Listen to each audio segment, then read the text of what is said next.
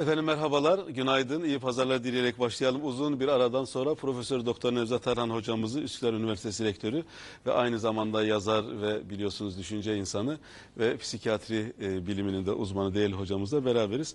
Hocam eskiden geceleri gündüzleri çok çok program yaptık Evet, ama e, Şaban'a epey bir zamandır terk etmiştik. Evet. E, cumartesi günleri bugün beraberiz. Pozitif psikoloji ve hayatın anlamını konuşacağız ama hayatın anlamı böyle kısaca iki kelimeyle geçiştirilecek bir şey değil. Evet. Siz sürekli bunu sorguluyorsunuz. Psikiyatri bilimi açısından bakıyorsunuz. Bizim irfan kültürümüz açısından bakıyorsunuz. Hazreti Mevlana ile ilgili terapiler yazdınız. Gerçi şu anda bunu e, eğitim olarak da kullanan e, başka dostlarımız da e, var. Yunus Emre'yi ya- yazdınız. Ve e, 10 adımda pozitif psikoloji adıyla ekibinizle beraber yazmış olduğunuz bir e, kitap vardı. E, epeyce de okundu, bilindi bu kitap. Galiba yeni hazırlıklar da büyük ihtimalle ihtiyaç olacak. Hayatın anlamı açısından başlarsak hocam. Yani aslında biz bir anlam arayışı yolcusu muyuz? İnsanın temel görevi dünyada kendini araması yani anlamını araması bu. Ee, buradan başlayabilir miyiz? Tabii.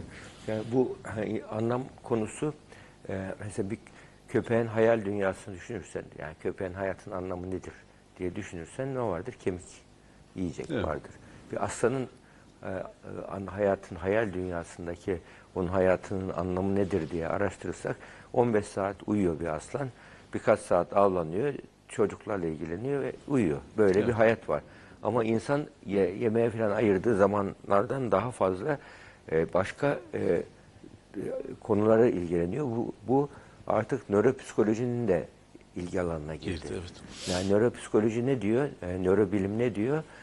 İnsan beyninin nasıl çalıştığını araştırıyor. Biliyorsunuz 1990'larda bir e, psikolojide bir devrim yaşandı. Yani e, Descartes'in e, Yanılgısı. ya- yanılgısı diye kitap var. Çok Damasio vurgu yapıyorsunuz siz kökenli. Ondan sonra bir de- devrim yaşandı Evet. psikolojide. Yani psikoloji hatta şu anda e, sosyal bilimler değil de artık fen bilimleri alanında olmalı diye e, e, görüşler de ciddi şekilde e, güçlendi. Şimdi burada neden? Çünkü e, psikolojideki birçok konular yeniden yazılmaya başladı. Bunlardan bir tanesi de bu soyut düşünce becerisi insandaki. Yani in- insan sadece somut düşünen bir varlık değil. Soyut soyut düşünme beynin ön bölgesinin fonksiyonu. Soyut düşünce, kavramsal düşünce, sembolik düşünce ve bu düşünceler olduğu için insanda bu diğer canlılarda yok bu. Soyut düşünce yok. Mesela zihin teorisi diye bir e, otistiklerde olmayan ama sağlıklı insanlarda olan bir zihin teorisi e, diye bir e, kavram var artık e, nörobilim e, kitaplarında e, doğrulanan bir kavram. Çünkü e, böyle e, zihin teorisi olan kişilerin beyni farklı çalışıyor. Aynı nöronlar çalışıyor beyinde ve bununla ilgili dört tane metabilissel genden bahsediliyor. Dört tane metabilissel gen yani zihin üstü genler de diyebiliriz buna. Bunların bir tanesi anlam arayışı geni. Anlam arayışı geni. Şimdi bu genlerden hani birisi zaman algısıyla ilgili ge- genler var. Geçmiş ve gelecekle. İkincisi e, ölümü algılamayla ilgili gen var. Bir tanesi yeniliği arama davranışıyla ilgili gen var. Dördüncüsü de anlam arayışıyla gen var. İnsanın insanda anlam arayışı. Ben kimim? Nereye yönelmeliyim? Niçin? Hayatın anlamı nedir? Niçin varım? Sonsuzluk nedir? Sonsuzluğun sonu nedir? Sorularını soran tek varlık insan. İnsan soru soran varlık aslında değil mi hocam? Soyut soyut düşünce becerisi olan varlık. Yani insan görünen gerçeklerden çok görünmeyen gerçekleri de araştıran bir varlık.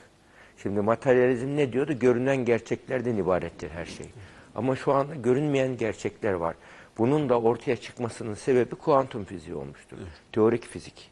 Teorik fiziğin ete kemiğe bürünmüş e, e, e, örneği MR cihazıdır. İlk önce teorize edilmiş atom altı parçacıklar olmalı demişler. Atom altı parçacıklar varsa işte o RF dalgalarıyla o parçacıkları hareket ettirirsek o parçacıklar donar ve tekrar bir enerji tutar. Enerji tekrar soğurur ve enerji tekrar verir. Bu bunlar ölçebilir mi? Ölçmüşler. Görmedikleri şeyi ölçmeye başlayınca e, demek ki karanlık enerjiden bahsedilmeye başlamış. Yüzde 96 karanlık enerji. Yüzde 90, yüzde 4 görünen enerji. Yüzde 4 görünmeyen enerji var evrende. Karanlık enerji deniyorlar. İşte bu, bunun, bütün bu araştırmalar bize neyi gösteriyor? Yani insanın görünen gerçeklerin dışında görünmeyen gerçekler Evet, var. Görünmeyen gerçekler de akıl yürütme yöntemleriyle anlaşılıyor. Yani deney ve gözlem bilimin temel şeyi. Yani deney, Hipotezi, gözlem yapmak, o ampirik düş- e, özellikler. Bunlar e, e, bilimin, e, pozitif bilimin temelini oluşturuyor. Fakat bunlarla hakikate ulaşamadığımız zaman e, soyut düşünce beceriler, akıl yürütmeyle, sezgisel algılamalarla ve e, daha sonra dördüncü aşamada inançlar devreye giriyor. Bunları kullanıyor. Böyle bir durumda insanda anlam arayışıyla ilgili genetik bir kod olduğu için e, bu e, anlam anlamsız yaşa deseler bile bir müddet sonra her şey yolunda gitmediği zaman insan niçin sorusunu soruyor. Bu hastalık niçin geldi bana? Bu ölüm neden Başıma var? geldi? Evet, niye neden sorusunu soruyor. Ya bunu sordurmamak için kişiyi uyutmak lazım, uyuşturmak lazım. Ama bu eğer bir kimse işte çeşitli nedenlerle soru sormaktan uzaklaştırılırsa e, e, bu öyle durumda sormuyor soruyor. Mas- aşırı eğlence, aşırı e, mesela uyuşturucuya, maddeye yönelme aslında entelektüel düşünen insanların hastalığı depresyon. Evet. Varoluş depresyonu özellikle. Düşünen beyinlerin Sorguluyor hastalığı. çünkü. Sorguluyor çünkü. Hayat ne, ölüm ne, ölümden sonra ne var? Düşünen insanlar, zeki insanlar daha çok soruyor buna. Yani mesela e, dağdaki çoban, hani ki anlamında söylemiyorum hani e, bir eleştirme anlamında dağdaki çoban gibi yaşamak çok daha mutlu, huzurlu. Bir şey düşünmeye Bir gerek şey yok. düşünmeye Sadece kavalını ka- üfleyecek. Koyunları kurda kaptırmadan Kurtarıcı götürecek. Bitiyor. Ama gidip de sen e, bilimle meşgul oluyorsan ki ve varoluşla, hayatla meşgul oluyorsan sorular soracaksın. Bir soruya cevap bulduğunda 10 tane yeni soru çıkıyor. 10 tane yeni soru çıkıyor. Çok ilginç. Mesela gerçi hani şey derler. Masallar çocukları uyutmak ama büyükleri uyandırmak içindir derler. Bizi de uyutmuş an- an- Evet, an- anlaşılan. doğru. Öyle de bir şey. Hocam geçen aklıma geldi. Mesela aslında yüce kitabımız yani hepimiz Müslümanız işte şu kadar sayıda diyoruz. E, Kur'an soru soran bir kitap ve aslında soru da sorduran bir kitap. Ve soru sormamızı öğütüyor. Hazreti Peygamber'e de hep sorular sorulmuş ve hiçbir soruya da niye soruyorsunuz dememiş. Hatta eshab sorgulayıcı sorular da sormuş. Ya bu senin görüşün mü vahiy, vahiy mi filan demişler. Böyle olmuşken bizim toplumumuzda hani e, sizin işte kitaplarınızda da var korku kültürü diye anlatıyorsunuz ya hocam. Soru sormayı yasaklayan, e, büyükleri sorgulamayı yasaklayan, idareciyi sorgulamayı yasaklayan, babayı, anneyi soru sormayı, sorgulamayı yasaklayan bir kültürden de Sorma, geçiyoruz. düşünme, itaat et. İtaat et. Yani bizim aslında kitabımıza uygun olmayan bir davranış da sergilemiş İşte oluyoruz. sanayi devrini bundan kaçırmışız işte. Evet. Yani sanayi devrini kaçırmamızın sebebi soru sormayan eğitim sistemi, soru sordurtmayan eğitim sistemi. Şu anda Türkiye'de de eğit- eleştirisel düşüncenin eğitim sistemi bizde var olduğunu söyleyemeyiz. Söyleyemeyiz. Soru soran öğrenci sus, konuşma, haddini bil diyen bir hem e, kültürümüzde var bu hem de eğitim sistemimizde. Yani hatta şu anda id- ideal eğitim sistemi nedir? Deneyimleyerek öğrenen eğitim sistemi. Evet. Teorik anlat anlat ezberle sınıf geç not al. Yani bu, bu eğitim sistemi e, şu anda bütün dünyanın terk etmeye çalıştığı eğitim sistemi. Biz sorguluyoruz yeni yeni sorgulamaya başladık. Deneyimlik e, öğrenme demek aktif öğrenme. Yani bir- hatta ben üniversitede şimdi bunu yüksek lisansta doktora da koyduk. Evet, lisansta da koymaya çalışıyoruz. Ama bazı bakıyorum bazı hocalar teorik düşünen hocalar direniyorlar Evet. bizim üniversitede. Zihinsel dönüşüm zor çünkü. Evet. Yani e, software'i değiştirmek, hardware'i değiştirmekten daha hardmış, daha zormuş. Daha zor, daha güç. Daha zor. Yani ne- neden? Çünkü bir insana mesela depresyonu anlat diyeceksin birisine. Depresyonu anlatırsın, anlatırsın. O da ö- ezberler dağılır. Ama bir müddet sonra unutur gider kimse. Onun yerine al depresyonda işte aile içerisinde e, anne çocuk ilişkisi nasıl olur? Anne depresyonda olursa bunu bir tez olarak şey bir proje olarak getir dersen çocuk araştıracak, depresyon nedir öğrenecek, aile dinamiklerini öğrenecek, sorular soracak ve o çocuk hayatta unutmaz bir daha depresyon hastalığını. Yani bunun için projelendirerek, yani Götürmek uygulayarak öğretmek istiyoruz. Ezber okulda. değil de sahada çalışmasını Tabii. galiba Yani istiyorsunuz. Deneyimleyerek öğrenmek. Yani sahada çalışması gerekmez. Kitap kütüphanede çalışsın. Evet. Şimdi eğer bütün en büyük küçük kütüphaneler o bilgisayarına geliyor. Çok kolay şu anda bunu yapabilmek. Daha önce biz e, kütüphanelere girerdik. Böyle koca koca kitaplardan alırdık. literatür arardık. Şimdi yok ki öyle çok kolay. Kaydoluyorsunuz. Kay- Hatta öğrenciler üniversitede galiba değil mi hocam? Tabii öğrencilere Dijital kütüphanede bunu tabii yapabiliyorlar. üniversite, üniversite zorunlu zaten yapıyoruz. evet. Ya onun için burada bu, böyle düşünmeyi, bunu öğrenen öğrenci Sokrat, Sokratik sorgulamayı öğrendi. Bak Sokrates. Sokrates hakikaten çok büyük adammış ya. Sokrates ta o zaman Sokratik sorgulama diye bir şey çıkarmış. Yani neden, niçin diye sorgulayarak çıkarmış. Hatta şey e, bi- biliyorsunuz idam ediliyor. İdama giderken karısı diyor haksız yere idam ediliyorsun diyor. O da Doğru. dönüyor ne diyor ki haklı yere mi idam edilseydim diyor. Ya bu, bu ölümü böyle karşılamak yani o, Kolay o iş değil. kişi böyle yani e, bir, basit bir filozof değil. Tabii. Yani o kişinde bir irfan da var. Yani onun Kesinlikle için, hocam, Yani evet. o yönde var. Yani bun, bunun, bunun için böyle bakacağız hayata. Yani buna Hocam soru sormayı evet. e, yıkıcı bir davranış gibi algılayan bir kültürümüz var. Aslında bütün bunlardan kurtulmamızı öneriyorsunuz anladığım kadarıyla hocam. Yani pozitif psikoloji dediğinizde. Pozitif psikoloji bize soru sordurur mu? Bir de soru insanı yıkma amaçlı olmadığını sanki anlıyorum. Biraz oraya da vurgu yapmak Tabii soru sormak iki amaçlı olur. Birisi bir kimse soru eleştirilerek soru sorarak karşı tarafını değersizleştirip kendinin daha çok bildiğini, Hmm. daha e, ondan daha akıllı olduğunu, daha zeki olduğunu, daha yetenekli olduğunu göstermek için sorular sorulur. Böyle sorular. Yani, yani öyle sorular sorulur, sorulur. Bir ikinci bir soru sorma şekli de hakikati arama sorularıdır. Bu soruları tabii e, e, ayırt etmek önemli burada. Yani hakikati arama sorularına cevap vermek Namık Kemal'in çok biliyorsun önemli bir sözü vardır. E, e, e, barikay hakikat, Hakikat. tevellüt eder. Müsaademe-i efkardan barikay hakikat tevellüt eder diyor. Yani fikirlerin müsaademe etme Evet, çatışmasından çatışması. hakikat kıvılcımları ortaya çıkar. Taşlar çarpınca nasıl kıvılcım Ateş çıkıyor çıkıyorsa. bunu söylemiş. Yani bu söz e, bu söz aslında şey fikirler tartıştırılması gerekiyor ki hakikat çıksın ortaya. Tartışılmayan yerde fikirler ne olur? İşte onun için e, Fransız ihtilalinin bak dört tane ana sözü var. Hürriyet diyor. İşte fikir aslında. Fikir ve ifade hürriyeti. Avrupa Birliği kriterlerinde fikir ve ifade hürriyetinin olması bunun için çok önemli. Kıymetli. Doğunun hastalığı biat kültürü bak. Biat aslında şahıslara biat edilmez. Davalara biat edilir ama şahıslara biat ediliyor. Öyle anlıyoruz biz. Ve bunun sonucunda da o biat kültürünün sonucu nedir? A- babam bilir. Paternalizm diye geçiyor. Babacılık. Babam bilir. Hata da yapsa Hata baba da olduğu yapsa için bir hoş görülüyor. vardır Evet, diyor. evet. Hatta rahmetli Ayhan Songar'ın öyle bir hikayesi var. Biraz tebessüm Hatırlarsanız. ettireyim size. Harika Biz beraberdik bir gün. 91 yılındaydı galiba. İtalya'da bir kongre gitmiştik beraber. Yani bir grup olarak. Şimdi orada ya şöyle boş bir zamanda ya dedi geçen gün dedi muayenehaneye birisi geldi dedi. Tam böyle hastalara başlamamıştım. Böyle bir dondurma yiyordum dedi. Böyle e, ondan sonra başlayacaktım. Birisi bizim sekreter atlatmış gelmiş bana bir şeyler soruyor dedi soru. Elimdeki dondurmayı aldım suratına fırlattım dedi adamın. O, o zaman arkadaşlarım biri de ki hocam e, hasta olumsuz etkilenmedi mi bundan dedi. Ya çocuklar dedi belli bir yaştan sonra yaptığınız her şeyde bir hikmet arıyorlar dedi. Çok güzel bir örnek yani şimdi her şeyde bir hikmet arayan bir toplumuz. Yapı Bu bizim olmuş. kültürümüzde var. Bak yüzüne tükürsen bir hikmeti var Evet. diyoruz. Ya bu arka, arkadaş bu belki insanlığın gelişmemiş dönemlerinden çocuklarda bu olabilir bak. Evet, belli bir Yani ergenliğe kadar lazım. olabilir Evet, bu. evet. Ama biz sosyolojik olarak ergenliğe girmemişiz daha. Çünkü ergenliğe girdiği zaman anneye babaya soru sorar çocuk.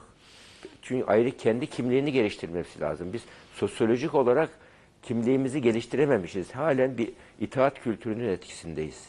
Sosyolojik olgunlaşma e, e, sorgulayan e, toplumlarla olur. Sorma, düşünme, itaat et. Biz bu e, FETÖ olayından sonra biz üniversitede daha önce seçmeli derste eleştirisel düşünce. Evet. Şimdi bazı bölümlere bunları zorunlu ders olarak koyduk. Ya eleştirisel düşünce olmayan bir yerde e, şey hakikate ulaşamıyorsun. Zihinler gelişmiyor. Yani ve bu, bu şekilde bazı şey e, kurnaz kişiler e, top, hipnotik özelliği olan kişiler toplumu alıp yanlış yere götürebiliyor. Yani algıları yönetiyor propaganda teknikleriyle. Bunun için sorgulayan kişiler zordur bak çocuklar. Anne baba hoşuna gitmez. Yani bir çocuk e, otur deyince oturup kalk deyince kalk deyince anne niye oturayım diye soracak. Çocuk böyledir. Ama bir sorma düşünme diye büyüttüğünde çocuk bu sefer uysal bir çocuk oluyor. Ama günümüzde de çocuk şöyle yani, yani çev- sanal do- dünyanın etkisinde kalarak anneye babaya soramıyor. içine atıyor. Ergenlikten sonra annenin babanın yaşantısının tam tersi oluyor işte. Yapıyor. Sorgulayamak Onun için sorgulayan çocuk çocuğa nasıl sorgulatır mı anne baba şey yapsın, içine atmasın çocuk. Korkudan duygularını bastırmasın. Hem sevgi hem korku oluyor bizim kültürümüzde. O zaman çocuklarımıza soru sorma fırsatı ve sorulara cevap verme dikkati herhalde gerekiyor Tabii. değil mi hocam? İkisini Yani bir arada şeyi yapacağız. çok yanlış kullanıyoruz Allah korkusunu. Yani buradaki Allah korkusu demek Allah'a karşı sorumluluk demek gibi. Evet, saygı yani gibi. kanunlardan korkmak gibi. İşte anayasaya uymaktan uymamak korkusu gibi. Yani bu gibi hani trafik kazaları şey trafik levhalarına yani bu burada trafik kurallarına saygı korku değildir. Evet. Bu saygıdır. Evet. Yani burada ye- Allah korkusu Allah'a karşı saygı ve sorumluluk demektir aslında. Bu şekilde düşünmesi lazım. Korku deyince sanki cezalandırıcı bir varlık gibi. Böyle olunca da çocuk yani e, anne baba Allah yakar, Allah cezalandırır diye çocuğu şeyle büyütüyor ama çocuk ergenliğe girdikten sonra e, şey dünya steril değil şu anda sosyal dünya. Oradan zehirleniyor çocuk bu sefer e, onu ikna etmediğin zaman da ya, dine saygılı da olsa yaşamıyor dinine. Onun için burada sorgulayarak yetiştirilen çocuklar hakikati daha iyi buluyorlar. Ya o da ya, bu insanın beyninin anlam arayışıyla ilgili bu da. Nesnesi olan korkuya havf diyorlarmış hocam. Hani düşme korkusu, işte hayvan saldırma korkusu, kurşun gelirken ölme korkusu. Bir de e, somut olmayan ama soyut olan korkuları da haşyet olarak anlatıyorlarmış. Haşyet, he. Haşyet yani aslında Haşyet, kültürümüz tabii. onu ayırmış. Yani Çok güzel bu bak. söylediğiniz saygıdan dolayı Ha, korku. haşyet. E, sevgisini kaybetme korkusu, Allah'a karşı e, ya yanlış mı yapmış olurum korkusu. Bir de hocam mesela Allah'a karşı yanlış yapmayı kültürümüz insana karşı yanlış yapmak olarak algılamış irfan kültürü. Yani Allah'ı nerede bulup da saygısızlık yapacaksın ibadetler dışında. Eğer bir kuluna e, saygın olmayan bir davranış gösteriyorsan, onu bir küçük hatasından dolayı böyle linç ediyorsan ya da böyle onu öldürücü eleştirilerde bulunuyorsan o da Allah'a karşı bir saygısızlık aslında. Değil mi hocam? Çünkü Allah kul üzerinden işliyor. E, onun rızası da oradan geliyor. Tabii. İnsanlar razı olursa e, insanların razı oluşundan da Allah razı oluyor ondan. Tabii. Çünkü iyilik yapmış oluyorsunuz. Siz e, bir büyüğümüz bir şey söylemişti hocam. Hani böyle pozitif psikoloji toplantıları, broşürleri, işte dergisi, psikohayat dergisi, e, eğitimler. Şimdi hastanede de haftada bir gün ücretsiz olarak e, şeyde e, lobide e, onları anlatıyor. Bir büyüğümüz demişti ki size ya böyle e, toplumsal e, hayır yapıyorsunuz falan demişti. Evet, tabii tabii. Sana gelen az- hastalıklar azalt, hastaları azaltıyorsun demişti galiba değil mi? evet. Yani eski tanıyan birisi. İşte bu tam da aslında Tabii, amacımız zaten. de içeren, yani topluma saygıyı, toplumun rızası üzerinden, değil mi hocam? Allah'ın rızasını da içeren e, bir şey. Hocam bir şey okumuştum. İnsanda dört doğum var diyor. Söylediğiniz onu hatırlattı bana. Bir bildiğimiz doğum, bir de e, nefsin doğumu, ergenlikle nefs doğumu oluyormuş. Bunu şeyler anlatıyor tabii. Hani bir irfani sıralama anladığım kadarıyla dünyaya doğuyoruz. Ergenlikte de nefs doğumu oluyor. Hani bir şeyden hangisinden zevk alıyoruz, hangisinden almıyoruz. Bir küçük sorumluluk artık cennetten çıkma diye de çocukluktan ergenliğe geçmeyi cennetten arza gelmek gibi anlatıyorlar. Tabii. Artık ne istesen oluyordu ama bundan sonra emeğinle, Emeğinle, olacak. Ve bundan karşı bir sorumluluğun Çok güzel. Evet. olacak diye tarif ediyorlar. Bir de hocam evlilikle aklın doğumu oluyormuş. Hmm. Çünkü artık akılsız davranamazsın. Maişetini düşünmek zorundasın. Düşünmek geleceğini zorundasın. düşünmek zorundasın. Buna akıl doğumu. Bir de 40 yaşı kadar bu belki biraz ilerlemiştir bu çağda. Ona da ruh doğumu diyorlar hocam. Hani peygamberlerin gelişi de genellikle ona denk gelmesi ilginç. Bu çok güzel. Bu Gel- şeyde geldi tasavvuf yorumlarında Ee, anlayışında galiba, evet öyle bir Dört şey. doğum. Dört e, insanın dört doğumu e, diye e, söylüyorlar hocam. Evet.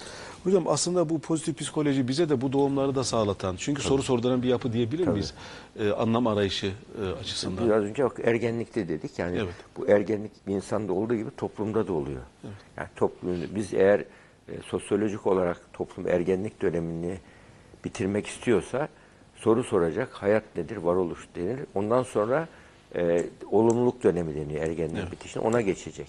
Yani bu, bu- bunun için kişinin tabii soru soru soran hayat nedir? Anlam nedir? Ben niçin yaşıyorum? Bunları bu soruları sorması lazım. Niçin varım?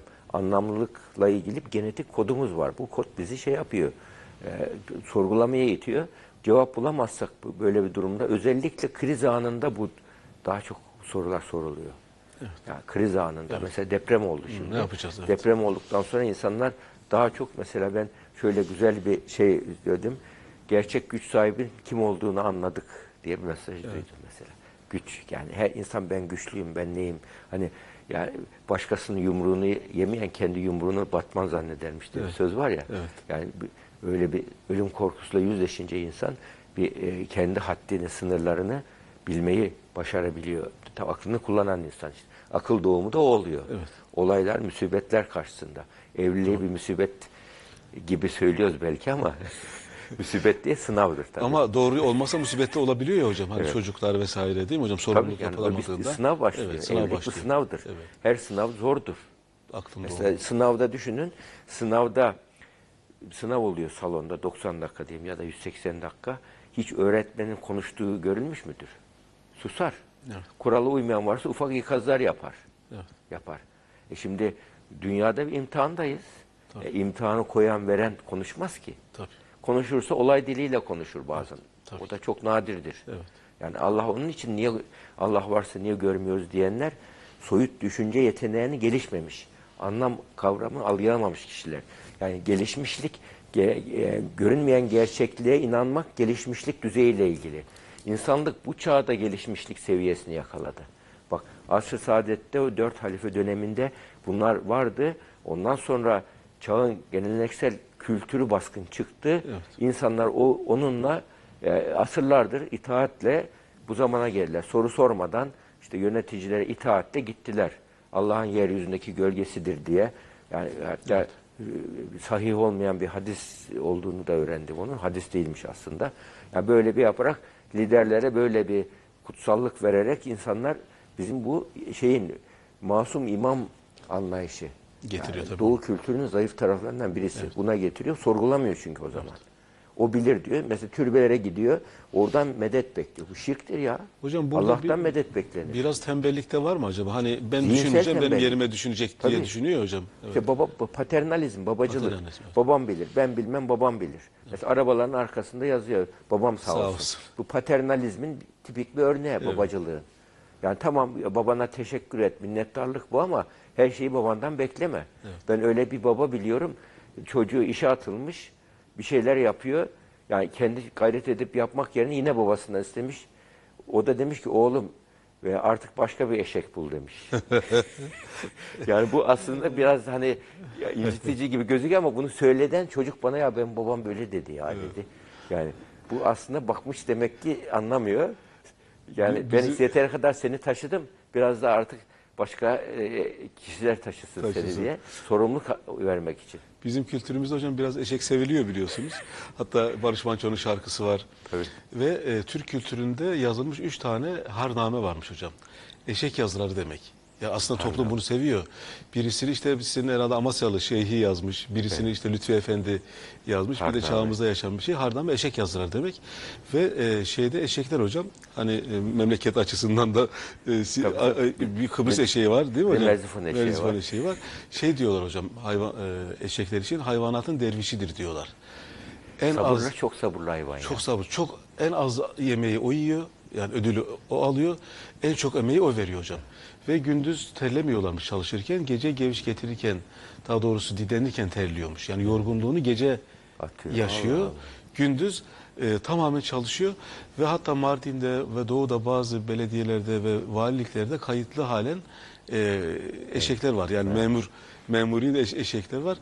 Menderes zamanında da yollar açılırken eşekleri bırakıyorlarmış hocam. Onların gittiği yollardan aç- açarlarmış. Yani onlar o patika yolları falan da bilirlermiş. Açmış. Tabii dolayısıyla yani eşek deyince hakaret sayılmıyor aslında.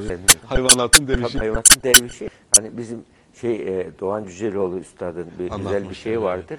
Eşekle ilgili onun bir e, Hatay'dan bir e, eşek kör oluyor şu ana kadar. Ama yani yokluk zamanlar tabii bir sürü de besliyorlar. Çocuklar demiş ki ya baba demiş bu eşek artık hiç faydası yok. Gözleri de görmüyor. Buna e, ya keselim ya daha bırakalım bırakalım, demiş. Onun zaman ben bir düşüneyim demiş. Ertesi gün hayır demiş. Ya niye hayır diyorsun demişler. Ya şimdi gözü görmüyor, işe yaramadı diye bizim 10 Yıllardır. 15 20 yıllık eşeğimizi böyle bırakıyorsun. Yarın siz beni de bırakırsınız demiş. Ondan sonra çocuklar ağlamışlar ve şey yapmışlar düşün. Yani eşeğle duygusal bağ da kurmuş yani insan. Yani bizim eşeğe hatta Merzifon'da bir eşek hikayesi vardır biliyor musun? Merzifon'a bir gün kaymakamın birisi gelmiş. Merzifon'la ilgili şey yapıyor. Merzifonlara böyle e, hayvan pazarına gitmiş. Hayvan pazarında Merzifon neyi meşhur diye biraz böyle e, şey yapmış. Merzifon'a dokunduran bir söz söylemiş. Orada köylerden birisi çıkmış. Kaymakam Bey Merzifon'dan eşeği meşhur ama iyisi dışarıdan, Dışarıdan geliyor. gelir. Yani çok insan öyle eşekle ilgili bizim mesela ama eşek sadece bizde değil. Mesela Amerika'da e, partilerden birisinin te- sembolü fil, birinin eşektir. Büyük iki büyük partiden biri. Yani eşek Karikatürlerde saygı çok kullanılıyor. hayvan. Yani biz e, sonradan bunu nedense şey yapmışız yani. Eşek ve eşeğin bir özelliği de şudur. E, dağda yol bulur. Evet. Ve onun eğimi yani o 15 derecelik bir eğimine gidermiş gidiyormuş, eşek beyni. Ee, daha, hatta bu 1950'den sonra şeyler geliyor. Amerika'dan filan mühendisler geliyor. Yol yapmayı gösteriyorlar. Mühendisten birisi dalga geçiyor oradaki köylülerle. E, diyor ya biz gelmeden önce siz yolları kime yaptırıyordunuz diyor böyle e, e, e, hesabını. E, Valla sizden önce eşeklere yaptırıyorduk demiş o da. Aslında bu bir bakıma varlıklarla e, şey eş duyum değil mi hocam? Onlarla iletişime geçmek. Duygusal zekada da bu var mı hocam? Var yani tabii. bütün e, varlık ailesiyle doğru bir biçimde iletişime geçmek, onlardan Tabii tabii, yararlanmak. mizah yeteneği mesela önerilen bir şey. Yani şimdi duygusal beyin çalışmalarında insanın böyle şeyi vardır. Yani bir şey yaparken bir insan bir haksızlığa maruz kaldığı zaman e, e, tepkisi kaçmaksa negatif tepki kabul edilir. Mücadele etmekse nötr tepki kabul edilir. Ama bu e, olay karşısında kendini geliştirmekse pozitif tepki kabul edilir. Yani burada pozitiflik mücadele etmek değil, bir şeyler öğrenerek çıkmak. Bak, pozitif yani eksiği sıfıra getirmek değil bak. Sıfırın da üzerine çıkmak. Onun için de insan hayatına pozitif anlam katmayı başarması gerekiyor. Bir olay yaşadı, bir kaza yaşadı. Ya bu olay bana ne öğretti demek. Pozitif anlam katmak. Birisi ona bir şey e, haksız muamele yaptı. Orada mücadele verirken sıfırdan pozitife çıkmak. Yani bu bana ne öğretti, ne kattı demek. Ölüm olayı da öyle. Yani ölüm olayı ya da hastalık, musibet, gü- gücü yet, insan gücünün yettiği şeyler var, yetmediği şeyler var. Kontrol edebileceği şey var, edemeyeceği şey var. Böyle bir şey olduğu zaman böyle durumlarda kişinin yüksek bir güce, yüksek bir değere bağlanma, sığınma ihtiyacı ortaya çıkıyor. Bu spiritüalitedir. Spiritüel değerlerin de olması hayata anlam katan şeyler. Yani bunun için yani insan zihni müthiş sonsuz e, e, düşünce yeteneğimiz var ama yani kendimize de sonsuz kötülük yapma kapasitemiz var. Bu da e, hayata pozitif anlam katayan yaşayanlar hem kendini geliştiriyorlar hem e, böyle durumlarda e, hem de huzurlu mutlu olabiliyorlar. Kendine de adil olmak gerekiyor Tabii. anladığım kadarıyla hocam. Tabii aynen öyle. Ee, hocam e, sokak röportajımız var. Biraz geciktirdik. Betül e, Yiğit sordu muhabirimiz. Kameraman Şuya da Damgacı da e, bunları kayıt altına aldı. Birlikte seyredelim. Belki soru da vardır. Soru varsa Nevzat Aran hocamız cevaplandıracak. Pozitif psikoloji insanların son dönemlerde çok sık karşılaştığı bir kavram. İnsanlar mutsuz, umutsuz ve huzursuz olduğu zamanlarda pozitif psikolojiye ne kadar başvuruyor? Pozitif psikoloji insanların hayatını ne kadar etkiliyor? Bilimden Sağlığa ekibi olarak mikrofonumuzu vatandaşlarımıza uzattık ve bu konu hakkındaki görüşlerini aldık.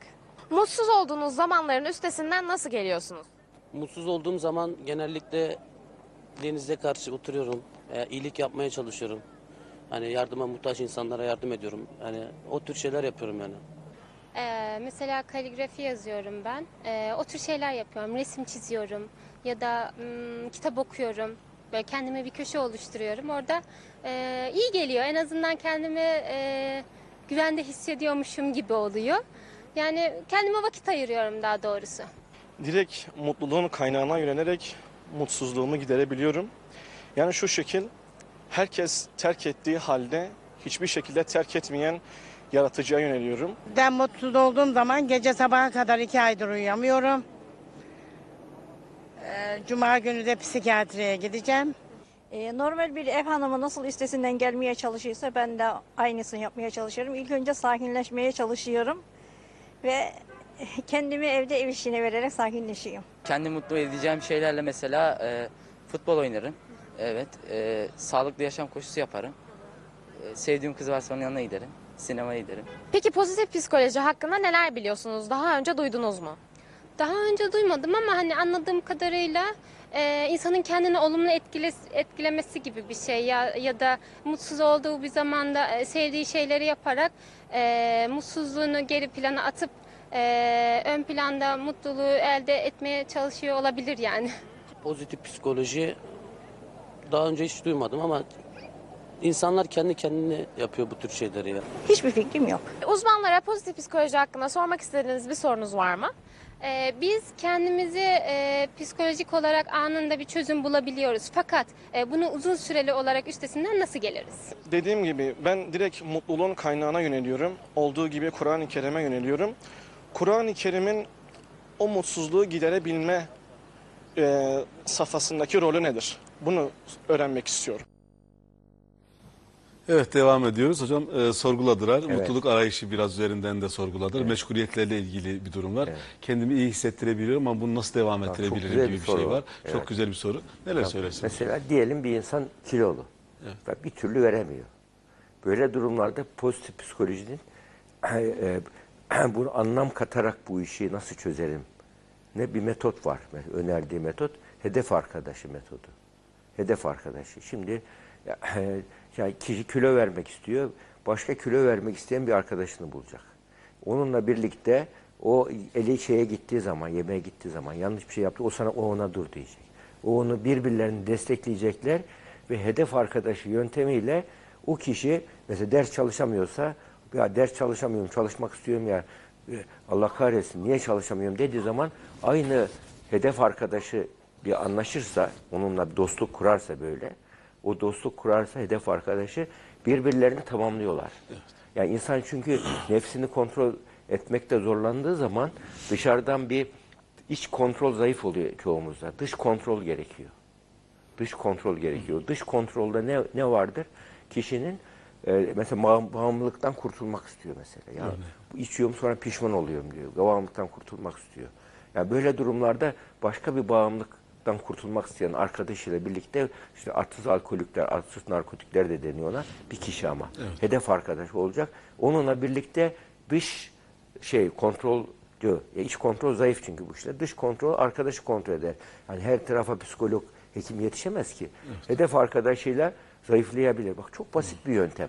Mesela pozitif psikolojinin yani yaptığın işe anlam katarak yapıyorsun böyle durumlarda. Ne oluyor? Yaptığın işte seninle birlikte anlamlanan, önem veren bir kimse, bir mesela an- an- bir anlam katmak nedir? Yani bir yüksek değerlere inanmak da bir anlamdır. Böyle ölüm karşısında, acizlik karşısında ama mesela bir annenin, bir babanın çocuk büyütmekteki ne nasıl bir anlam katarsa çocuğun iyi bir tür. Ben çocuğumu e, insanlığa hizmet edecek, çocuk topluma hizmet edecek. Yani bir çocuk olarak yetiştirmek istiyorum ve iyi bir insan yetiştirmek istiyorum. İyi bir fabrika kurmak kadar iyi bir çocuk yetiştirmek de önemlidir. Yani ben iyi, yani Hazreti Peygamber'in biliyorsunuz Aleyhisselatü Vesselam güzel bir şeyi vardır. Vefat ettikten sonra üç şey arkanızdan hayır defterler kapanır, üçlü açık kalır diyor. Birisi hayırlı evlat, yani faydalı ilim ve akarlar böyle han, hamam, otel, hastane vesaire. Şeyler. yararına yararına bir şeyler yapabilmek. sağlayan. Şimdi burada hayırlı evlat yetiştirmek hayata anlam katıyor demek. O halde hayata anlam katı. Bir anne bunu söylediği zaman yaptığı işe anlam kattığı için sürdürülebilir olur. Evet, Elazığ'dan Hasan Bilge de hocam bu yönde e, selamlar iletmiş. Sevgi selamlar hocama diyor. Yetimlik negatif psikolojisini pozitif düşünce ile yenmeyi başardık diyor hocam. Yani yetim büyümüş ve kendi çocuklarına şimdi pozitif psikolojiyle daha iyi şeyler yapmaya Yani çalışıyor. pozitif psikoloji dünyanın e, bilgeliği keşfettiği bilim. Evet. Yani onun için pozitif psikolojiyi biz şu anda yani e, ilkokullarda, ortaokullarda bunu bir ders olarak okutursak ancak 10-20 sene sonra bunun faydasını görürüz. Çünkü her sene kayıp. Harvard ders olarak koydu. Evet. Yale ders olarak koydu. e, 18'de. Harvard Üsküdar 15 Üniversitesi'nde var, evet. 2015'te koydu. Bu sene Bristol 2019'da e, İngiltere'de Bristol Üniversitesi koydu. Üsküdar Üniversitesi 2013'te koymuştuk dersi. Bu derste okuyanlar ins- insan ilişkilerinde 21. yüzyıl becerileri var. 20. yüzyıl becerilerinde işbirliği kurma becerisi. Mesela aktif öğrenme becerisi, değişim girişimcil olmak becerisi. İnsandaki böyle şey duygular var. Yani insan ilişkilerinde işbirliği kurabilmek empati becerisi. Bunları empati çünkü yetenek değil, beceri öğreniliyor sonradan. Evet. Yani bu- bunları öğretiyor y- 21. yüzyıl becerileri. Pozitif psikoloji bunun için bizim irfan geleneğimizin e, e, böyle e, bu met- bilimsel metodolojiyle sistematize edilmiş şeklidir. Evet. Mesela hocam bir süremiz bitti ama mesela müsahip diye bir kavram var İrfan kültüründe.